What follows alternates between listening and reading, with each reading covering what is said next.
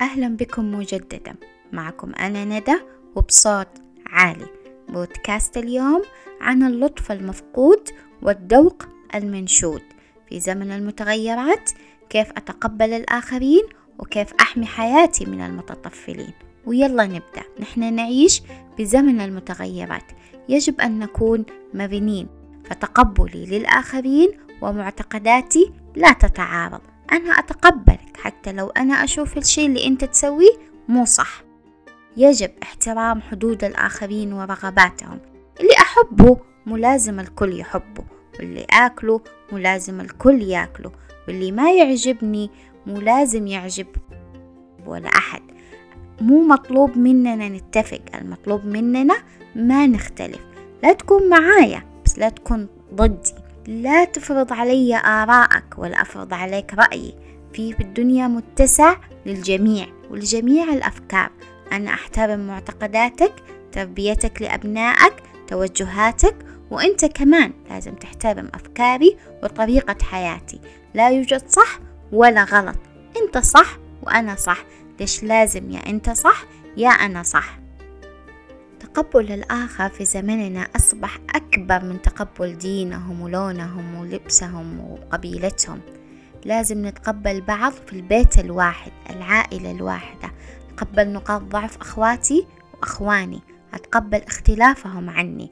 أحترم توجهاتهم وهم يتقبلوني زي ما أنا. كده الحياة راح تكون أجمل وأسهل وأبسط علينا جميعا.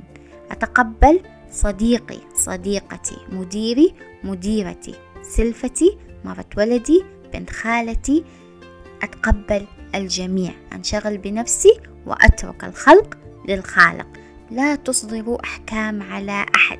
لا تصدروا أحكام على أحد. أنت مو في مكانهم ما تحكم.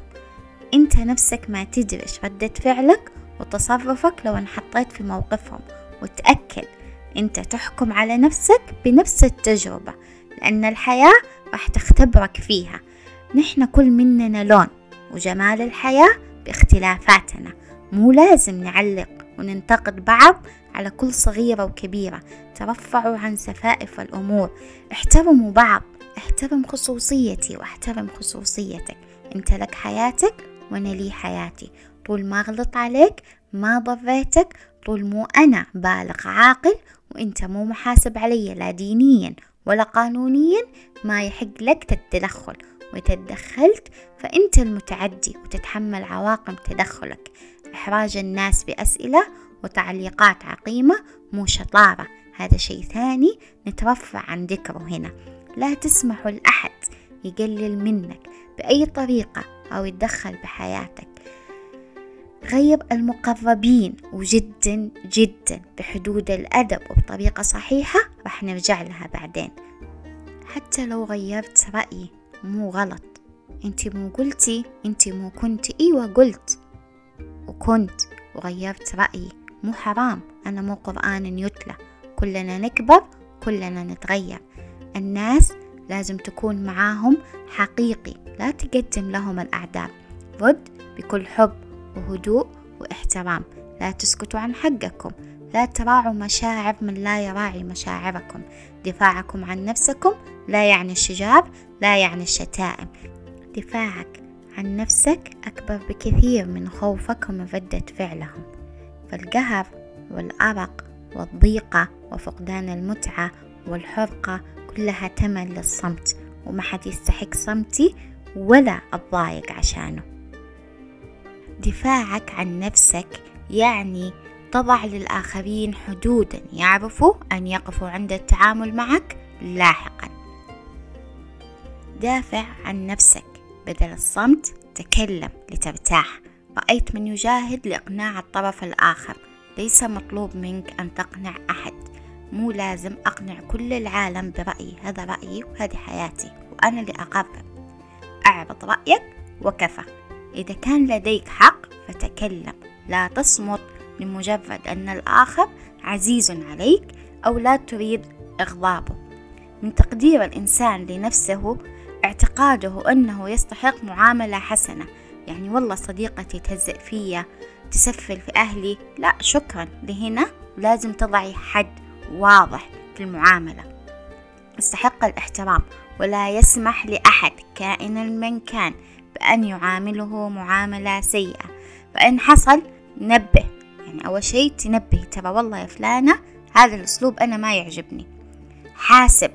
ازعل يومين ثلاثة. دافع عن نفسك وعبر عن رفضك. ما نفع. كل هذا اترك. العلاقة اللي تسيء لي تركها أفضل. لكن أبدا لا تقبل بهذا المستوى من التعامل. أنت وكل إنسان يستحق معاملة طيبة يستحق كلاما مليئا بالإحترام والتقدير لا تصاحب من يعاملك بعدم الإحترام.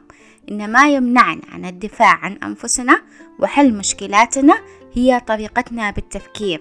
هو كذا أسلوبه هي دايما كذا تتكلم. الرد قلة أدب تقليل من احترام الكبير وهذا غلط.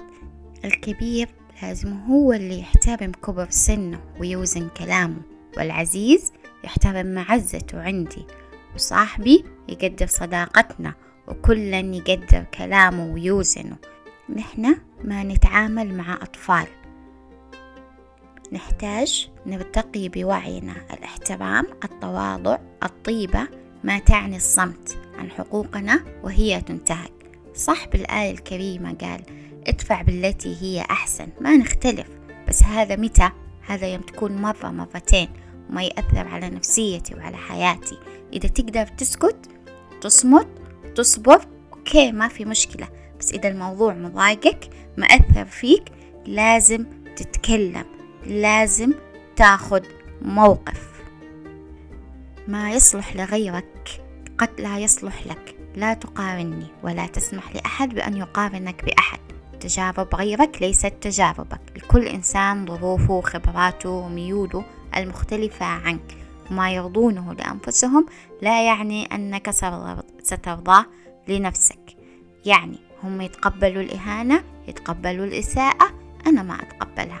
هذا شيء راجع لي. أنا إيش قاعدة أحس في هذا الموقف؟ أنا قدرت أتقبله أصمت أمشيه ولا قعد؟ إذا قعد أنا لازم أتكلم طبيعي. ليش تسكت؟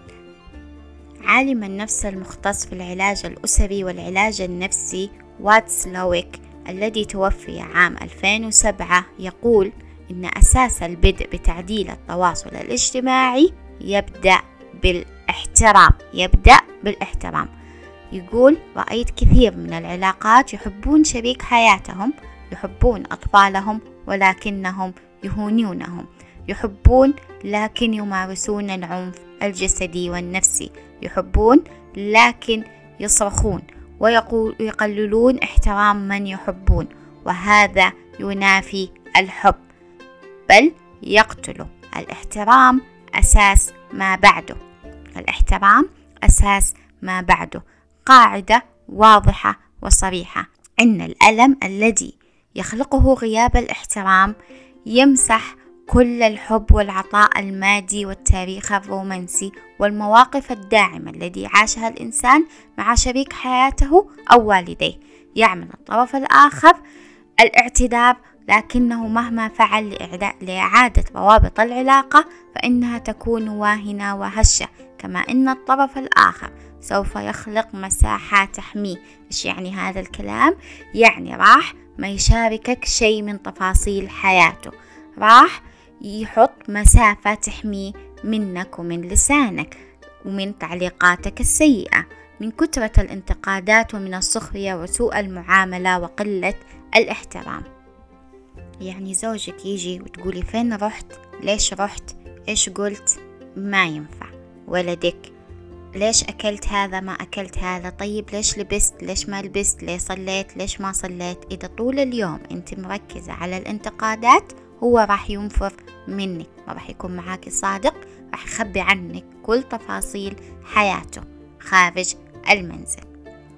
فنقدر نقول بصوت عالي فكترة الانتقادات عين الذبابة نقدر نسميها أو السخرية باستمرار هي مقبرة العلاقات على المدى البعيد هي مقبرة العلاقات على المدى البعيد.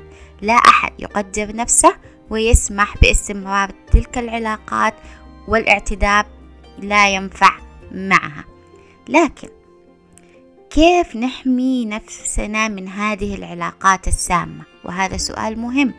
جميعنا يتألم من الكلمات الجارحة سواء من الاجتماعات العائلية أو بين الأصدقاء أو وسائل التواصل الاجتماعي أو في بيئة العمل. أولا يجب أن ترفع تقديرك لذاتك وأن لا تصمت أبدا عن حقك اثنين الابتعاد عن الشخصنة. نلتقي الكثير من الكلمات الجارحة من الآخرين وقلة الاحترام والإحراج ولكن قد يكون هذا الشخص يتصرف مع الجميع هكذا. هو لديه مشكلة مع نفسه نقص تقدير غيرة أنانية. كلمات الآخرين تعكس طريقة تربيتهم ومستوى وعيهم وتعكس حقيقة قلوبهم وليست حقيقتنا. فهم معاملتهم تعكس شيء جوتهم. المشكلة عندهم مو عندك. ثلاثة الجهل. واقعك أنت أعلم به. من ينتقدك يفتقر إلى الفهم الدقيق. لهم معاشوا حياتك لهم عارفين ظروفك لهم معاشوا طفولتك ولا مراهقتك ولا يعرفوا معتقداتك. فهم يظنون أنهم يفهمون وهم لا يعرفون شيئا. ففي الحقيقة هم يعانوا مع نفسهم. يحبوا يثبتوا وجودهم بكثرة الانتقادات فأيضا المشكلة عندهم مو عندك. أربعة التضخيم. نحن نضخم من الأشخاص. من أساء إليك اجعله في حجم صغير. فنحن نضخم قيمة من أساء إلينا أكثر من اللازم. لا يخدع كبر سنه لا يخدعك منصبه. فبعض العقول صغيرة وليس لها قيمة. ينظروا من خرم إبرة لهذه الحياة. خمسة مقامك حيث أقمت نفسك لا حيث أقامك الناس. الناس لا تعدل ولا تزن لا تضبط قيمتك وقدرك بكلمة. رأي الآخرين لا يزيد ولا ينقص منك شيئا. كثير من العائلات لديهم ثقافة أن رأي الآخرين مهم وهذا غلط. المهم رأيي أنا ورضاي أنا عن نفسي. رأيهم مهم بحدود. ما أقول الناس مو مهمين بس لازم تحط خط ما تسمح لأحد يتعداه وأحب وأنوه وأعيد.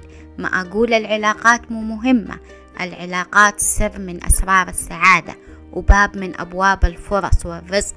ما أقول الناس مو مهمين ولا العلاقات مو مهمة بس لازم نحسن علاقاتنا ونفلترها. العلاقات الجيدة هي المطلوبة ويهمني رأي الناس بحدود بس ما يوصل إنه يدمرني. في حدودهم وفي حدودي. أمسك العصاية من النص. وفي العلاقات التخلي عنها أحسن. إذا هي مضرة نتخلى عنها. ودائما خلي في بالك وتذكر مقامك حيث أقمت نفسك. وأخيرا يقول الطنطاوي رحمه الله لا يوجد تبرير لسوء الخلق إطلاقا لا نفسية سيئة ولا مزاج متعكر ولا غيره المحترم. الخلوق مهما مر بظروف صعبة يبقى ترما وخلوقا. ونيجي لأهم نقطة وآخر نقطة لكل من يهمه أمرنا أو نحن نهتم بأمرهم. كيف نتناصح؟ إيش الحدود؟ النصح والانتقاد. خلونا نتفق. وأولا لازم يكون النصح والانتقاد بناء تسلط الضوء على المشكلة وتعطي حل. إذا ما عندك حل لا تسلطي على المشكلة. مو لازم تقولي لها نحفانة سمرانة ما حملتي ما ولدتي ما جبتي ما تزوجتي. عندك حل؟ بتزوجيها زوجك بتعطيها ولدك. إذا عندك حل اتكلمي. ما عندك حل صمتك أفضل. ثانيا لازم لازم يكون النصح والانتقاد بحب. وتذكروا دائما قول الله تعالى لخير البشر وهو خير البشر. لو كنت فظا غليظ القلب لانفضوا من حولك. وهذه قاعدة قرآنية. تبغى الناس تتقبل كلامك تستفيد من نصحك بجد. الأسلوب ثم الأسلوب. يا تنصح بأسلوب يا تسكت أفضل. ثالثا يكون النصح بينك وبينه وبصوت واطي وبابتسامة ووقت مناسب مو فرض عضلات قدام الكل. لا هذا مو نصح ولا هذا الهدى القرآني والنبوي بتاتا. وعن ابن مسعود رضي الله عنه قال عن رسول الله صلى الله عليه وسلم ألا أخبركم بمن يحرم على النار؟ وبمن تحرم النار عليه؟ على كل هين ليل قريب سهل. يا الله قاعدة واضحة وسهلة لاتباع النصح والنصيحة. رابعا لا تجي تنصحي أم زيك زيها. وهي لو بيدها خلد ولدها ولا بنتها أحسن الناس. لو بيد أحد يهدي ولده كان سيدنا نوح هذا ولده وهو يبغى بس ما قدر. ولا تقولي بناتي أولادي ربيتهم غلط. صلاحهم وتربيتهم فضل من الله. والدليل إنك لا تهدي من أحببت ولكن الله يهدي من يشاء. من يشاء. قولي هذا من فضل ربي هذا بدعائي. فعليا الهداية دعاء وتوفيق من الله. يعني يا هي. تبغى تغيرهم وما قدرت أو هي تشوف اللي هم يسووه صح وهذا يرجع لقناعاتها هي ولتربيتها هي فأنت ما دخلك فيها. هي لتحاسب عليهم وهي لتحاسب عليهم قانونيا دينيا. فأنت ليش تتعبي نفسك وتتعبيها معاكي؟ خامسا يا أيها الذين آمنوا تجنبوا كثيرا من الظن. إن بعض الظن إثم ولا تجسسوا ولا يغتب بعضكم بعضا. إيش يعني الظن؟ يعني تقولي والله هو كذا ولا هي قصدها كذا ولا هي غيرته. لا تحطوا بذمتكم بنتك ولا ولدك فيها ويخطيها. لا تقولي صحباتها غيروها. لا تقولي المدرسة مو كويسة. ولدك كذا طبعه لا تقولي أصحاب السوء لا تقولي مرته البلا فيها. ولا تجسسوا. يعني جارتك ما بينت لك شيء أو ما جابت سيرته لك. مو لازم تروحي وتسألي أولادها وتراقبي سنابها عشان تمسكي عليها. هذا تجسس. بنت خالتك عمتك كلا حر بحياته. تبى تعزمك ما تبى تعزمك. كيفها؟ ليش تزعلي وتعتبي وتسوي سالفة وتراقبيهم؟ هذا كله تجسس اللي باين لك هم اللي يبغوه يوصل لك واللي خبوه ما يبغوا يقولوا لك هو. فتقبلي. وأخيرا سلاما على كل هين لين سهل. لا يشقى بصحبته أحد. هونوا الحياة على بعضكم. كونوا سندا وليس هما. صغروا الأمور. ترفعوا. ارتقوا. قدروا. وتعاطفوا. اعذروا بعضكم البعض. هكذا تمضي الأيام بسلام وجمال. خليكم قريبين ومترقبين ولا تنسوا ال follow وال comment واتركوا لي رأيكم بالحلقة. معكم أنا ندى وبصوت عالي.